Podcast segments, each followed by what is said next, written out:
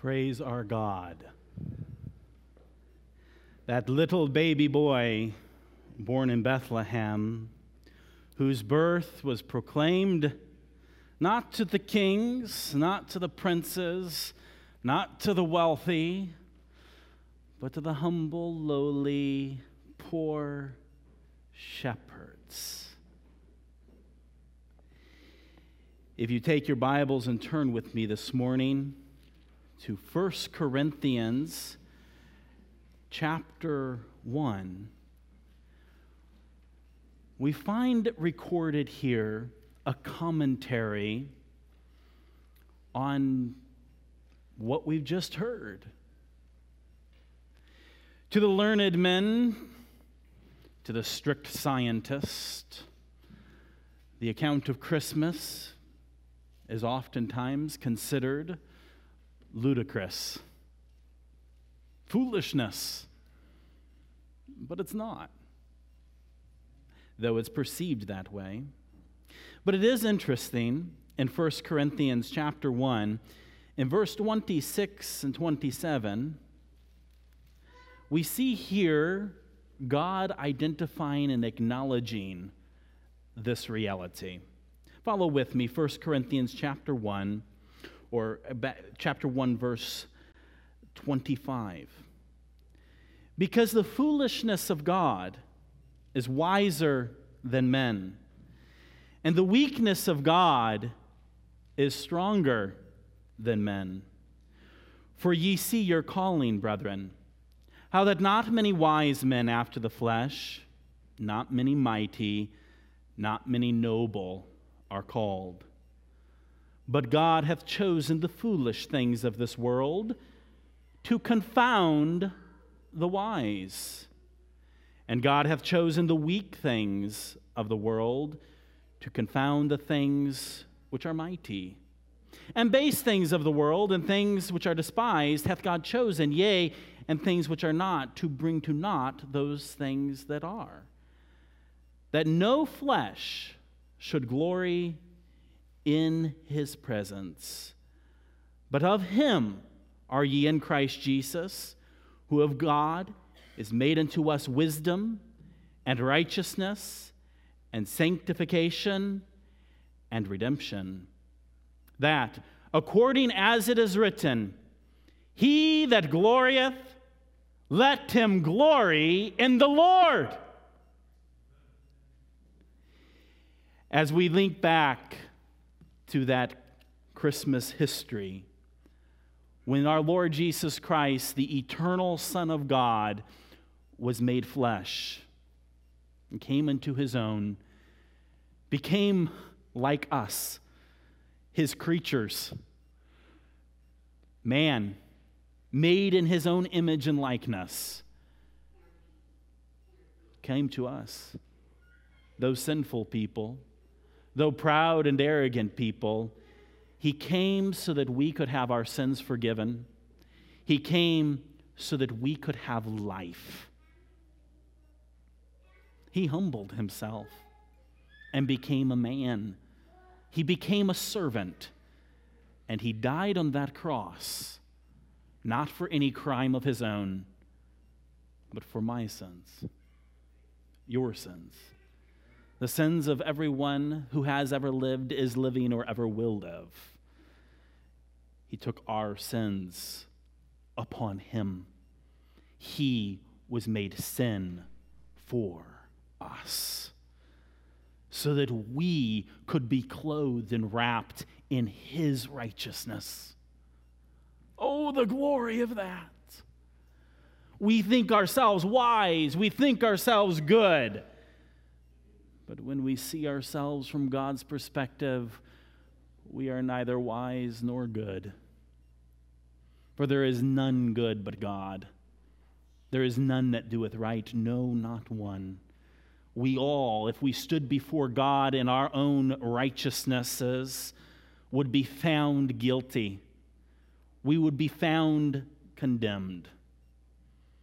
So often, man in pride refuses to confess, refuses to acknowledge what God has said about who we are, what our condition is, and who we need. We need Jesus. But often in our pride, our arrogancy, we are, as is described here in 1 Corinthians, uh, these here who are thought to be great, who are thought to be wise. And God has actually chosen things that are perceived by the wise man to be foolishness. So much of the Christmas account, as we consider it and think upon it, is, is mind blowing. I think of this the hope, the creator of all the world, and the sustainer of all things becomes a helpless, helpless baby. How could a helpless baby do anything to save us? How could a helpless baby bring peace on earth? Helpless. I mean, think of it. The creator of all things becoming a baby boy. I mean, most of us, I think, have held babies, haven't we? And, and those newborn babies, we have to even hold up their heads, don't we? Lest, lest somehow they, they jerk it and their neck breaks. That's what Jesus was like. The omnipotent one humbled himself to be such a little one, helpless, though he was the creator, though he is God. So often, what I've just relayed to you is perceived by those who are considered wise to be foolishness. And yet, it is in this, quote, foolishness that God has made himself wise and great. Because really, in all of it, it doesn't matter how great we are or great and good we may think of ourselves, or no matter how wise we may be or think ourselves to be, we must humble ourselves before God.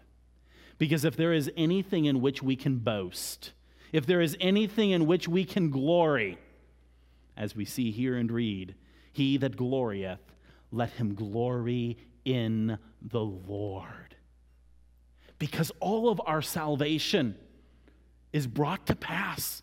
All of our hopes and dreams are fulfilled in that one who was born helpless, but yet is the Son of God, who in this time, in this day, sits at the right hand of the throne of God, making free to us all that we need for life and glory. All that we need, He provides, He sustains us. We need him. We need him.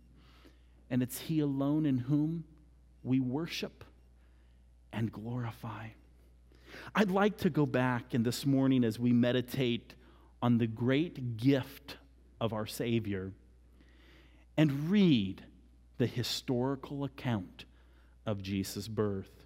So, would you please take your Bibles, your copy of God's holy word, and turn with me to the first chapter of Luke, as well as the first chapter of Matthew. We'll begin in Luke chapter 1 and then switch over to Matthew 1 and then back to Luke chapter 2. Again, consider with me the smallness of the people involved in this story. I ought not to call it a story the true story, the account. We have Mary, we have Joseph, we have shepherds, we have a stable. These, these are not the things we would think of in thinking of a king. I mean, think of it for a moment if we were to trace the genealogies, as Matthew does, of the lineage, the gene line of Joseph we would find that Joseph is in line to the throne of David, the rightful heir of the throne of David. And yet we find him as just a lowly carpenter, one who works with his hands, one who most likely in that place of the world wasn't a carpenter of wood, but is a carpenter of stone, chiseling away day after day the stones to build homes. Perhaps chiseling the little dugout in the stones for mangers. We picture mangers as wooden little things. They weren't wooden in that part of the world at this time. They were, they were stones that had carved out a trough in them. Just a laborer. Though he was the rightful heir to the throne of David, it was the furthest from his thought. It was the furthest from those who knew him and his neighborhood. I, I, I imagine that he never even spoke of it or even hardly thought of it. It was such a far reality or not their reality to him and to the place in which he found himself. And then we have Mary, a young woman, espoused to Joseph, soon to be married to Joseph, a virgin. And that's where we pick up here today in Luke chapter 1, verse 26. And in the sixth month, the angel Gabriel was sent from God unto a city of Galilee named Nazareth. An angel, a very messenger from God, comes to Nazareth. Now, I imagine all of us, for the most part, when we think of Nazareth, we have a very quaint, nostalgic idea of this city. Why, that's where Jesus grew up, right? Well, that wasn't exactly the perspective of Nazareth back in the days when Mary and Joseph lived there. Nazareth wasn't really that great of a place. It was kind of right there, just on the edge of Galilee. They're near the Samaritan region, also not too far from some of the Greek and pagan influences, and, and it wasn't considered that great of a town. In fact, it wasn't even all that famous. We think of it as a famous town now because of this. And that day it wasn't. It was again lowly, nothing special. And in some cases, by some people, it was a place despised. Now, it would make more sense if this was Jerusalem, you know, that city, but it's not. This angel comes to Nazareth and comes to a virgin espoused to a man whose name was Joseph of the house of David, and the virgin's name was Mary. And the angel came in unto her and said, Hail!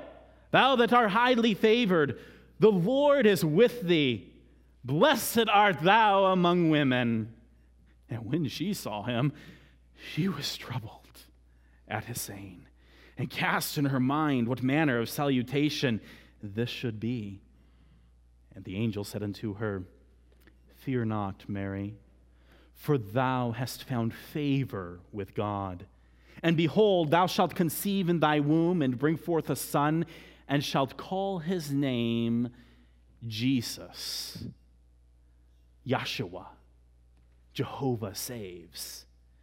He shall be great and shall be called the Son of the Highest. The Lord God shall give unto him the throne of his father David, and he shall reign over the house of Jacob forever. And of his kingdom there shall be no end. Then said Mary unto the angel, How shall this be? Seeing I know not a man. And the angel answered and said unto her, The Holy Ghost shall come upon thee, and the power of the highest shall overshadow thee. Therefore also that holy thing which shall be born of thee shall be called the Son of God. And behold, thy cousin Elizabeth, she hath also conceived a son in her old age. And this is the sixth month with her who was called barren. For with God, nothing shall be impossible. And Mary said, Behold, the handmaiden of the Lord. Be it unto me according to thy word. And the angel departed from her. And Mary arose in those days and went into the hill country with haste into a city of Judah, and entered into the house of Zacharias, and saluted Elizabeth. And it came to pass that when Elizabeth heard the salutation of Mary, the babe leaped in her womb. And Elizabeth was filled with the Holy Ghost. And she spake out with a loud voice and said, Blessed art thou among women, and blessed is the fruit of thy womb. And whence is this to me, that the mother of my Lord should come unto me? For lo, as soon as the voice of thy salutation sounded in mine ears, the babe leaped in my womb for joy. And blessed is she that believed, for there shall be a performance of those things which were told her from the Lord. And Mary said, My soul doth magnify the Lord and my spirit hath rejoiced in God, my salvation, my Savior. For he hath regarded the low estate of his handmaiden. For behold, from henceforth all generations shall call me blessed. For he that is mighty hath done to me great things, and holy is his name. And his mercy is on them that fear him from generation to generation. He hath showed strength with his arm. He hath scattered the proud in the imagination of their hearts. He hath put down the mighty from their seats and exalted them of low degree. He hath filled the hungry with good things, and the rich he hath sent empty away. He hath opened his servant Israel in remembrance of his mercy as he spake to our fathers, to Abraham, and to his seed forever. And Mary abode with her about three months, and he returned to her own house. And if you turn with me now to Matthew chapter 1. Now, the birth of Jesus Christ, verse 18, was on this wise. When, as his mother was espoused to Joseph, before they came together, she was found with child of the Holy Ghost. Then Joseph, her husband, being a just man and not willing to make her a public example, was minded to put her away privily. But while he thought on these things, Behold, the angel of the Lord appeared unto them in a dream, saying, Joseph, thou son of David, fear not to take unto thee Mary thy wife, for that which is conceived in her is of the Holy Ghost, and she shall bring forth a son, and thou shalt call his name Jesus. Jehovah saves, for he shall save his people from their sins. Now, all this was done that it might be fulfilled, which was spoken of the Lord by the prophet, saying, Behold, a virgin shall be with child, and shall bring forth a son, and they shall call his name Emmanuel, which being interpreted as God with us. Then Joseph, being raised from sleep, did as the angel of the Lord had bidden him, and took unto him his wife, and knew her not, till she had brought forth her firstborn son, and he called his name Jesus. And coming back to Luke, picking up the account in chapter 2, verse 1. And it came to pass in those days that there went out a decree from Caesar Augustus that all the world should be taxed. And this taxing was first made when Cyrenius was governor of Syria, and all went to be taxed, every one into his own city. And Joseph also went up from Galilee out of the city of Nazareth into Judea, unto the city of David, which is called Bethlehem because he was of the house and lineage of David.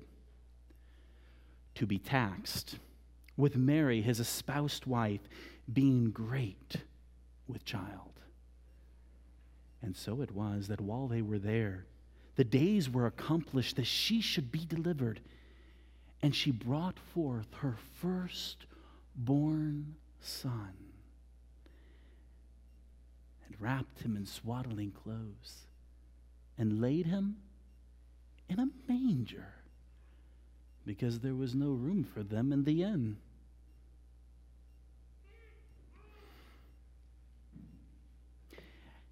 And there were in the same country shepherds abiding in the field, keeping watch over their flock by night.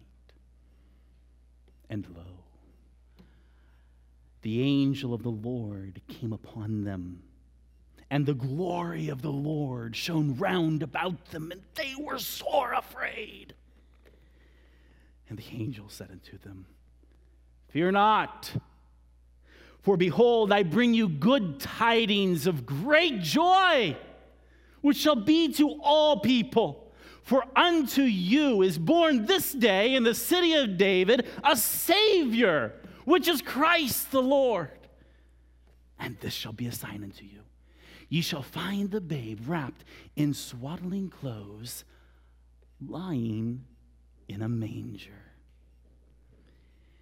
And suddenly, there was with the angel a multitude of the heavenly host praising God and saying, Glory to God in the highest, and on earth, peace, goodwill toward men.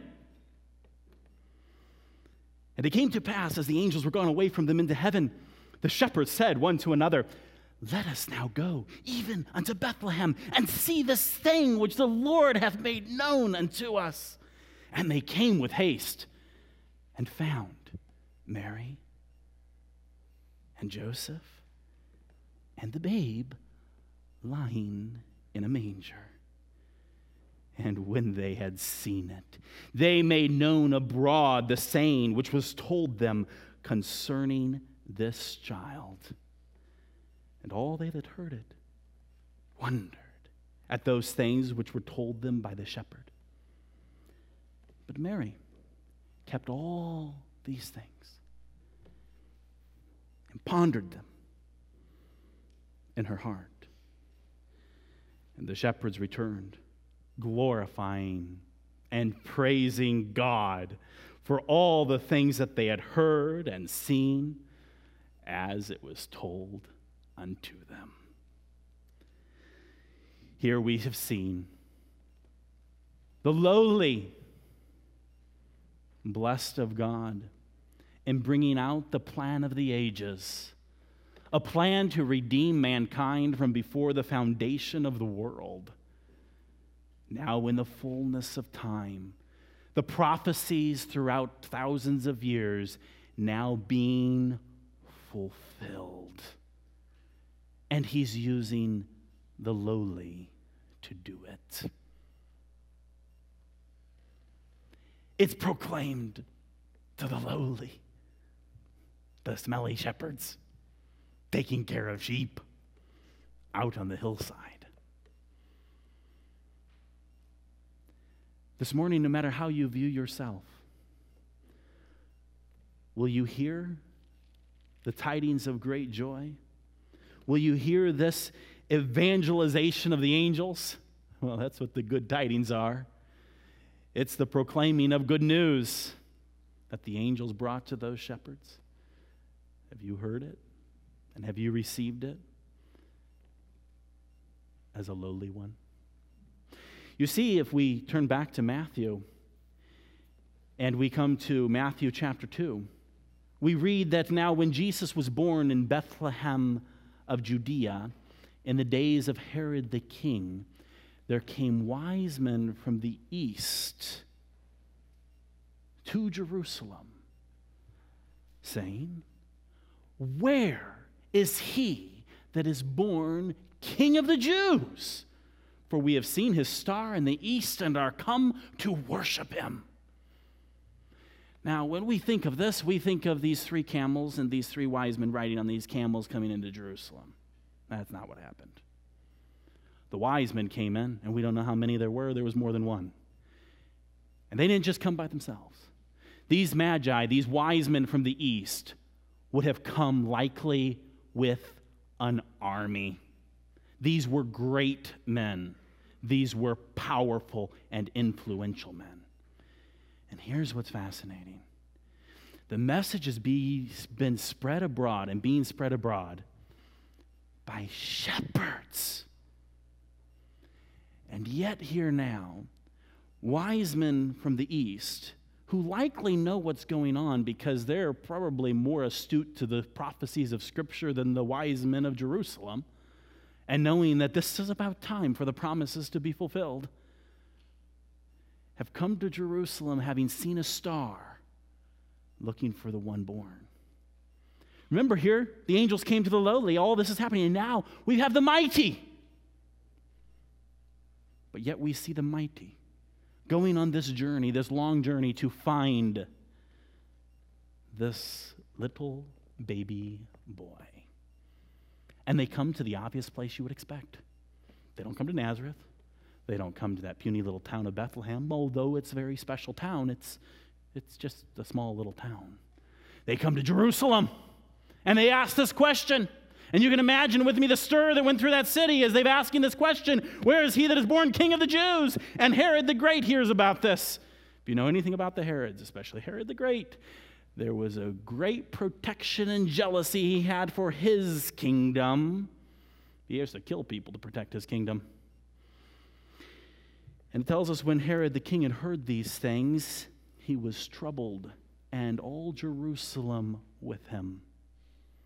And so he does something. It says that when he had gathered the chief priests and scribes together, he demanded of them where Christ should be born. And the scribes, they said unto him, In Bethlehem of Judea. For thus it is written by the prophet, And thou, Bethlehem, in the land of Judah, art not the least among the princes of Judah? For out of thee shall come a governor that shall rule my people, Israel. Then Herod, when he had privily called the wise men, inquired of them diligently at what time the star had appeared. And he sent them to Bethlehem and said, Go and search diligently for the young child.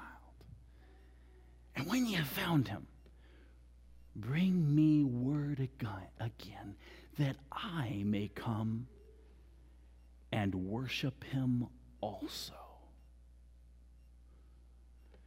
Now, in case you don't know, he didn't mean worship. He said worship, but he really meant kill him.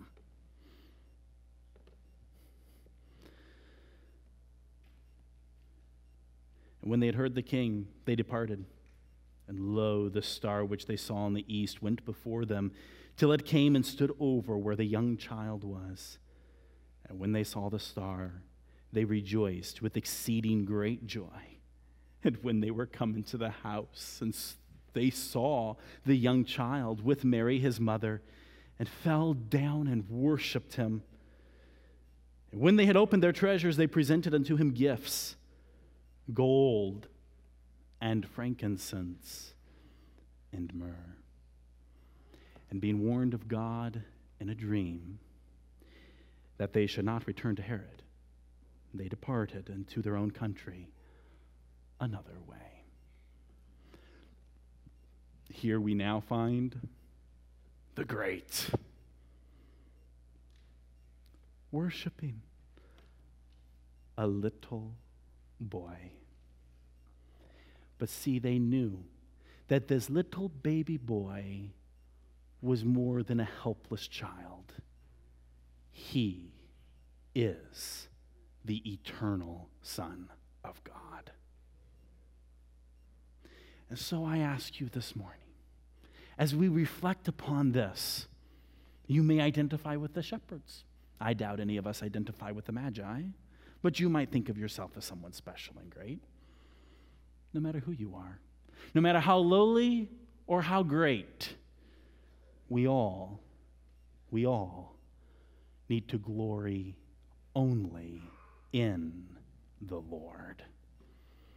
Humble ourselves as though a child and put our faith in this one, the Lord Jesus Christ, who grew up, became a man, a perfect and sinless man, and died on the cross for your sin, my sin, the sins of the whole world, so that our sins could be forgiven.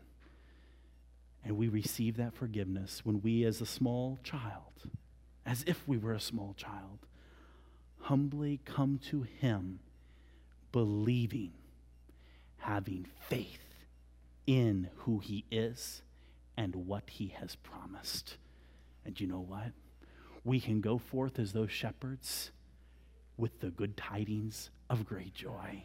And we can spread abroad all that we know, but not just what we know, but what we have received and what we have experienced. We can be his witnesses, and we need to be.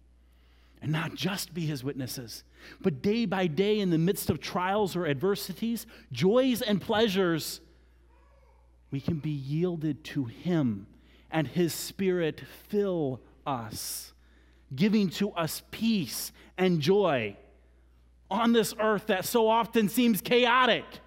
In the midst of the chaos, he is the one alone that brings peace on earth. We look forward to that day in the kingdom when there will be a universal peace, when he will rule as king, for he's coming again to do just that. But even now, in the midst of the chaos, he can be the peace right now, no matter what we face. And so, as we rejoice in this Christmas day, in this season, let us rejoice, let us glory in our God. He that glorieth, let him glory in the Lord. Let's do that this year. Let's do that always. Our great and good God, we give thanks to you for your goodness and love to us. We praise you. We praise you for what you have done for us. We glory in you, for you alone are worthy of glory and honor. And Father, I pray this morning for those who have not received you, have not believed on you, that they today would believe, and that throughout the rest of their life on this earth and for eternity would glory in you. We do just that as we pray. Lord Jesus, come soon, come quickly. We long for your return, and we pray for it. As we commit ourselves to you, may you use us for your glory and honor as we occupy in your grace and by your Spirit till you come. We love you now as we pray in Jesus' name. Amen.